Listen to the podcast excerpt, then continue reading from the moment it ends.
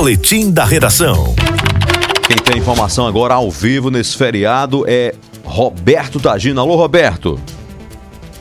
Boa noite, Arão. Boa noite, ouvintes do programa Hora H. Um operário de 35 anos morreu ao cair de um andaime na manhã desta quinta-feira, quando trabalhava na fachada de uma loja próxima à BR-230 em Cabedelo, na Grande João Pessoa. A vítima bateu com a cabeça no chão e não resistiu à pancada, vindo a óbito logo após o acidente. Duas ambulâncias do Serviço de Atendimento Móvel de Urgência SAMU foram até o local, mas os profissionais de saúde não conseguiram reanimar o homem. Uma viatura da Polícia Militar também foi acionada e esteve presente onde ocorreu o acidente e isolou a área para a realização de perícia. A empresa afirma que o trabalhador que caiu havia retirado o equipamento de segurança específico para o trabalho que realizava no momento. Roberto Tagino para o Hora H, o dia todo em uma hora.